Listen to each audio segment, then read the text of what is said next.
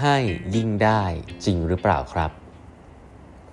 สวัสดีครับ ท่านผู้ฟังทุกท่านยินดีต้อนรับเข้าสู่8บรรทัดครึ่งพอดแคสต์สาระดีๆสำหรับคนทำงานที่ไม่ค่อยมีเวลาเช่นคุณนะครับ อยู่กับผมต้องกวีวุฒิเจ้าของเพจ8บรรทัดครึ่งครับวันนี้เป็น EP ที่ 1591 แล้วนะครับ ที่เรามาพูดคุยกันนะครับ วันนี้นะครับผมเล่าต่อนะถึงหนังสือ Anatomy of Breakthrough นะครับ ถึงเรื่องของการที่จะประสบความสำเร็จนะฮะมี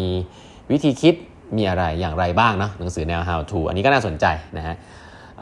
วันนี้เนี่ยคอนเซปที่ผมจะเล่าให้ฟังต่อนอกเหนือจากพวก goal gradient อะไรที่เล่าให้ฟังครั้งที่แล้ว creative cliff อะไรอย่างเงี้ย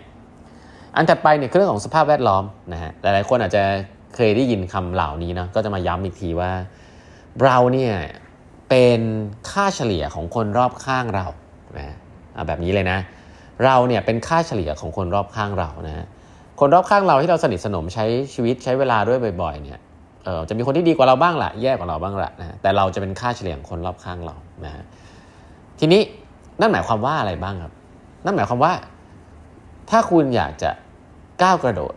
นะคุณอยากจะมีอะไรที่มันดีขึ้นมากๆนะคุณก็ต้องเปลี่ยนวิธีการใช้ชีวิต หรือเปลี่ยนคนที่คุณคบหาบ้างนะครับ สิ่งนี้เนี่ยเป็นสิ่งที่ เล่าให้ฟังแล้วก็จะพอนึกออกนะว่าคุณเปลี่ยนคนรอบข้าง คุณก็จะมีวิธีคิดแบบใหม่ขึ้นมา เพราะว่าเวลาที่คุณมีคนรอบข้างแบบเดิมๆเนี่ยคุณก็จะมีวิธีคิดคล้ายๆกับเขานะเวลาที่คุณอยากจะเริ่มเรายกตัวอย่างยกตัวอย่างง่ายๆกันคุณอยากจะเริ่ม คุณเป็นพนักงานประจำเนี่ยคุณก็อยู่ในพนักงานประจำนะคุยกันเรื่องหัวหน้าเรื่องลูกน้องเรื่อง career อะไรเงี้ยก็คุยแต่เรื่องเหล่านี้ก็คิดว่ามันเป็น bubble bubble หนึ่งใช่ไหมครับแต่เวลาคุณเริ่มสนใจว่าคุณอยาก ลงทุนนะสมมติคุณอยากเป็น VI value investor นักลงทุนเน้นคุณค่าเงี้ยคุณมัวแต่อ่านหนังสือนะหรือว่าคุณมัวแต่พูดคุยเรื่องพวกนี้กับเพื่อนๆ คุณซึ่งก็ทำแบบงูๆปลาๆเนี่ยคุณก็จะได้ประมาณหนึ่ง แต่ถ้าคุณเปลี่ยนใหม่คุณไปสมัคร คุณไปสมัครเว็บไซต์นะไปเป็นสมาชิกของสมาคม VI ประเทศไทยเนี่ยคุณไปสัมมนานะคุณก็จะไปเจอคนที่เป็น VI มากมายนะครับที่เป็นระดับตั้งแต่ professional ระดับมือสมัครเล่นหรืออะไรเงี้ย แต่ถ้าคุณไปอยู่ในคนกลุ่มนั้นแล้วเนี่ยวันๆเขาก็จะคุยอีกเรื่องหนึ่งจะเป็นเรื่องลงทุนแบบ intense เลยนะซึ่งตอนแรกๆแน่นอนมือสมัครเล่นอย่างเราคุยฟังไม่รู้เรื่องอะไรเงี้ยแต่ไปไปมาๆเนี่ยโดยที่คุณไม่ต้องอ่านหนังสือเลยนะมันจะเข้าหูคุณเรื่อยๆ คุณจะเข้าใจซึมซาบภาษานะครับมนุษย์เราเนี่ยไม่ต้องไปเรียนนะฮะจริงเนี่ยแค่นั่งฟังฟังไปเรื่อยเรื่องเดิมๆซ้ำๆเนี่ยความสามารถคุณก็จะเพิ่มขึ้นละนะครับโดยที่คุณไม่รู้ตัวด้วยซ้ำอันนี้ผมผมเล่า basic นี้ให้ฟังว่า เราเป็นค่าเฉลี่ยของคนรอบข้างเรานะครับไม่ได้เป็นแค่ในเชิงของรายได้หรืออะไรแบบนี้เนาะแต่เป็นในเชิงของ skill ด้วยนะครับ คุณอยากทำอะไร อยากทำอะไรเป็น คุณเอาตัวเข้าไปอยู่ในคนกลุ่มนั้นก่อนนะครับแน่นอนความ challenge ก็มีแหละแล้วฉันจะเอาเข้าไปอยู่ในคนกลุ่มนั้นยังไงอันนั้นก็อีกเรื่องหนึ่งนะครับก็ต้องหา network หาอะไรกันไป สิ่งนี้เนี่ยมี2 concept นะ concept แรกเนี่ยผมเรียกว่า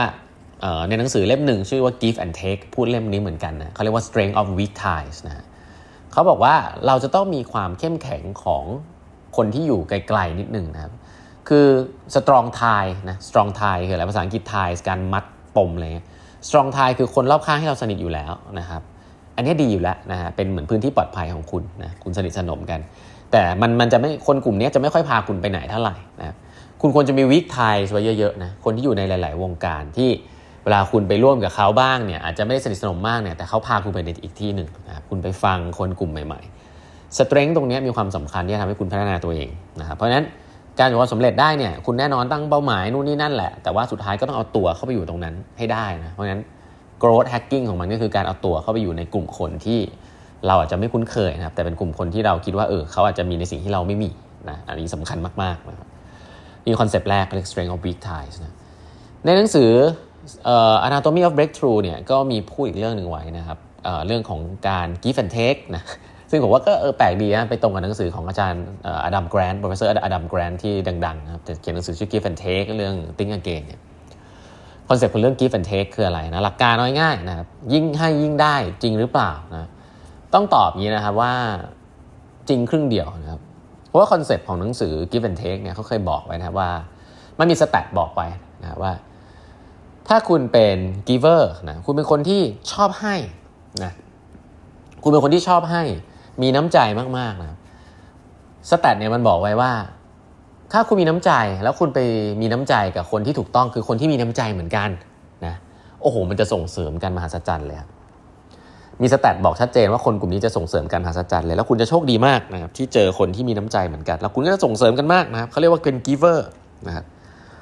แต่หนังสือ Give and Take ของ s p u r s e r d u m Grant ก็บอกว่า แต่คนกลุ่มที่เป็น giver ก็ไม่ได้เจริญรุ่งเรืองทุกคนที่เป็นคนที่ชอบให้เนี่ยจะมีเพราะว่าเขาเนี่ยคนกลุ่มนี้จะมี tendency โดนเอาเปรียบครับเพราะว่าเมื่อไหร่ก็ตามที่เขาเป็น giver แบบไม่ลืมหูลืมตา เขาไปเจอคนที่เป็น taker นะเป็นคนที่เป็นแบบอยากได้อย่างเดียวอะเอาแต่โมแต่เอาประโยชน์ของคนอื่นอย่างเดียวนะเอามาเป็นของตัวเองอย่างเดียวอูคนคนนี้มันจะสูบชีวิตจากคนที่เป็น giver เลยนะแล้วคนที่เป็น giver ก็ต้องบอกอย่างนี้ฮะคุณเป็นคนดีครับแต่คุณจะไม่เหลืออะไรเลยนะ เพราะนั้นสิ่งที่สำคัญที่สุดก็คือว่าคนที่เป็น giver ไม่ใช่ว่าคุณจะมีน้ำใจกับใครคนก็ได้นะคุณควรจะมีน้ำใจกับคนที่เขาเป็นคนมีน้ำใจเหมือนกันนะเพราะว่าถ้าคุณไปมีน้ำใจกับคนที่ไม่มีน้ำใจเนี่ยหลาย ๆ ครั้งเนี่ยมันเหมือนคุณทำบุญอะแต่คุณหมดตัวนะคุณควรจะมีน้ำใจกับคนที่มีน้ำใจแล้วมันจะส่งเสริมซึ่งกันและกันทำให้คุณไปถึงเป้าหมายคุณได้นะครับอันนี้คือสแตทแล้วก็งานวิจัยหลายที่บอกมาว่าเป็นอย่างนี้นะเพราะฉะนั้นยิ่งให้ยิ่งได้ เป็นรีซิปีของความสำเร็จหรือเปล่าคำตอบคือไม่เสมอไปนะครับ ยิ่งให้ยิ่งได้จะดีก็ต่อเมื่อคุณรู้จักเลือกคบเพื่อน รู้จักเลือกคบสังคมที่ทำให้คุณได้เรียน learning นะครับสังคมที่ดีแหละมีทักษะต่างๆ ที่คุณได้เรียนรู้และแน่นอนเป็นคนดีเป็น giver เหมือนกัน เมื่อไหร่ก็ตามที่คุณเจอสังคมแบบนั้นเนี่ยให้คุณวิ่งเข้าหาเลยฮะนะครับแล้วคุณก็จะเติบโตนะครับแล้วก็อยู่ในสังคมที่ทำให้คุณเติบโตนะครับ เช่นเดียวกัน ถ้าคุณเป็น giver คุณไปเจอสังคมที่ไม่ดีนะครับ คุณก็จะผันตัวไปเป็นคนแบบนั้นด้วยนะฮะแล้วเผลอๆคุณก็จะกลายเป็นค่าเฉลี่ยของคนรอบข้างแบบใหม่แบบนั้น ซึ่งก็น่ากลัวนะครับที่คุณจะเปลี่ยนตัวเองไปนะครับทั้งในแง่ของศีลธรรมเองหรือแง่ของทักษะนะครับหรือในแง่ของออรายได้หรืออะไรพวกนี้ก็คือว่า กลับมาที่เรื่องเดิมฮะก็คือต้องเลือกเลือกคบสังคมนะครับสังคมเราเป็นค่าเฉลี่ยของคนรอบข้างเรา ก็ต้องกลับไปย้อนดูครับว่า คนรอบข้างเราปัจจุบันเนี่ยเป็นยังไงบ้างนะครับผมไม่ได้บอกว่าผิดเราต้องเลือกหาสิ่งที่ดีกว่าตลอดเวลาเนาะแต่ผมแค่จะบอกว่าหลาย ๆ คนอะ่ะเวลามีเป้าหมายอะ่ะคุณก็อยากได้สิ่งที่ดีกว่าแหละนะฮะแต่สิ่งที่ดีกว่านั้นเนี่ยคุณมานั่งอ่านหนังสือนั่งคิดเองทำเองเนี่ยจริงๆมันเหนื่อยนะการที่คุณไปแอบสอบจากสังคมที่เป็นอีกแบบหนึ่งนะครับที่เขาทำสิ่งเหล่านั้นอยู่แล้วนะครับ การที่คุณเอาตัวเข้าไป ก็เป็นสิ่งที่จะทำให้คุณได้เรียนรู้แล้วก็จะเติบโตแบบก้าวกระโดดได้นะผมยกตัวอย่างง่ายๆนะตัวผมเองเนี่ยจริงๆก็เป็นพนักงานประจำนะก็จะอยู่กับพนักงานประจำที่เพื่อนพนักงานประจำก็จะมี topic ของคนที่เขาคุยกันเนาะแต่อีกอีกขาหนึ่งเวลาผมทำเพจแปดบรรทัดครึ่งพอดแคสต์แปดบรรทัดครึ่งเนี่ยผมก็จะได้รู้จักกับพี่ๆที่ทำเพจเหมือนกันนะทำหนังสือเหมือนกันอะไรอย่างเงี้ยก็ก็จะพบว่า topic ในการคุยมันช่างแตกต่างกันมากนะครับแล้วถ้าคุณไม่ ไม่เป็นคนที่ขี้ตัดสินอะไรบางอย่างเนี่ยสิ่งที่คุณจะได้คือ input มากมายมหาศาลว่าวิธีคิดของโลกใบนี้เนี่ยมันมีมากมายเลยนะครับและไอ้ wisdom เหล่านั้นแหละนะ wisdom ที่ไม่ได้เกิดจากกลุ่มใดกลุ่มหนึ่ง แต่ wisdom ที่เกิดจากว่าคุณรู้หลาย ๆ อย่าง ว่ามันมีความแตกต่างกัน แล้วสิ่งสิ่งหนึ่งมันมีวิธีวิธีคิดที่แตกต่างกันได้เนี่ยสิ่งนั้นเมื่อเข้ามาอยู่ในตัวเราแล้วเนี่ยมันทำให้เราเป็นคนที่เขาเรียกว่าอะไรอะมี wisdom นะแล้วก็รู้ว่าของอย่างหนึ่งมัน สามารถจะทำได้หลายแบบนะอาจจะบางทีคนอีกวงการนึงเขาบอกว่าคุณเป็นคนที่มีความครีเอทีฟนะจริงๆครีเอทีฟมันคือคิดไม่ได้คนคนส่วนใหญ่ในกลุ่มของคุณคิดไม่ได้แต่คุณคิดได้เขาก็บอกคุณครีเอทีฟถูกไหมแต่จริงๆหลายครั้งอาจจะเป็นแค่คุณได้รับภาษาอังกฤษเรียกว่า exposure จากหลาย ๆ วงการนะเพราะฉะนั้นแล้วการเลือกคบเพื่อน การเลือกคบคนที่จะทำให้เราตอบโจทย์โกของเรา ก็มีความสำคัญนะครับ แล้วผมก็ว่าจะลิงก์ไปสู่เรื่องของการ prioritize การจัดลำดับความสำคัญในการใช้เวลาด้วยนะ เพราะว่าถ้าคุณมีเป้าหมายแล้วเนี่ย ที่ผมเล่าย้อนกลับไปเรื่อง go gradient เนี่ยก็มีเป้าหมายก็ต้องพุ่งชนนะครับเพราะฉะนั้นเราก็อย่าอย่าไปใช้เวลาเยอะกับอะไรที่มันไม่ได้ตอบโจทย์เป้าหมายของคุณนะไม่ได้บอกว่าห้ามใช้เวลาเรื่องอื่นเลยนะครับ แต่บอกว่าคุณสามารถจะหยุดพักได้ครับชมดอกไม้ริมทางได้บ้าง แต่ว่าการมีเป้าหมายเนี่ยก็จะทำให้คุณประสบความสำเร็จนะครับทำให้คุณสามารถที่จะเดินเข้าใกล้เป้าหมายได้นะครับ โดยไม่วอกแวกครับ วันนี้เวลาหมดแล้วนะฮะฝากกด subscribe แปมทัดครึ่ง podcast นะครับเดี๋ยวเราพบกันใหม่วันพรุ่งนี้ครับ สวัสดีครับ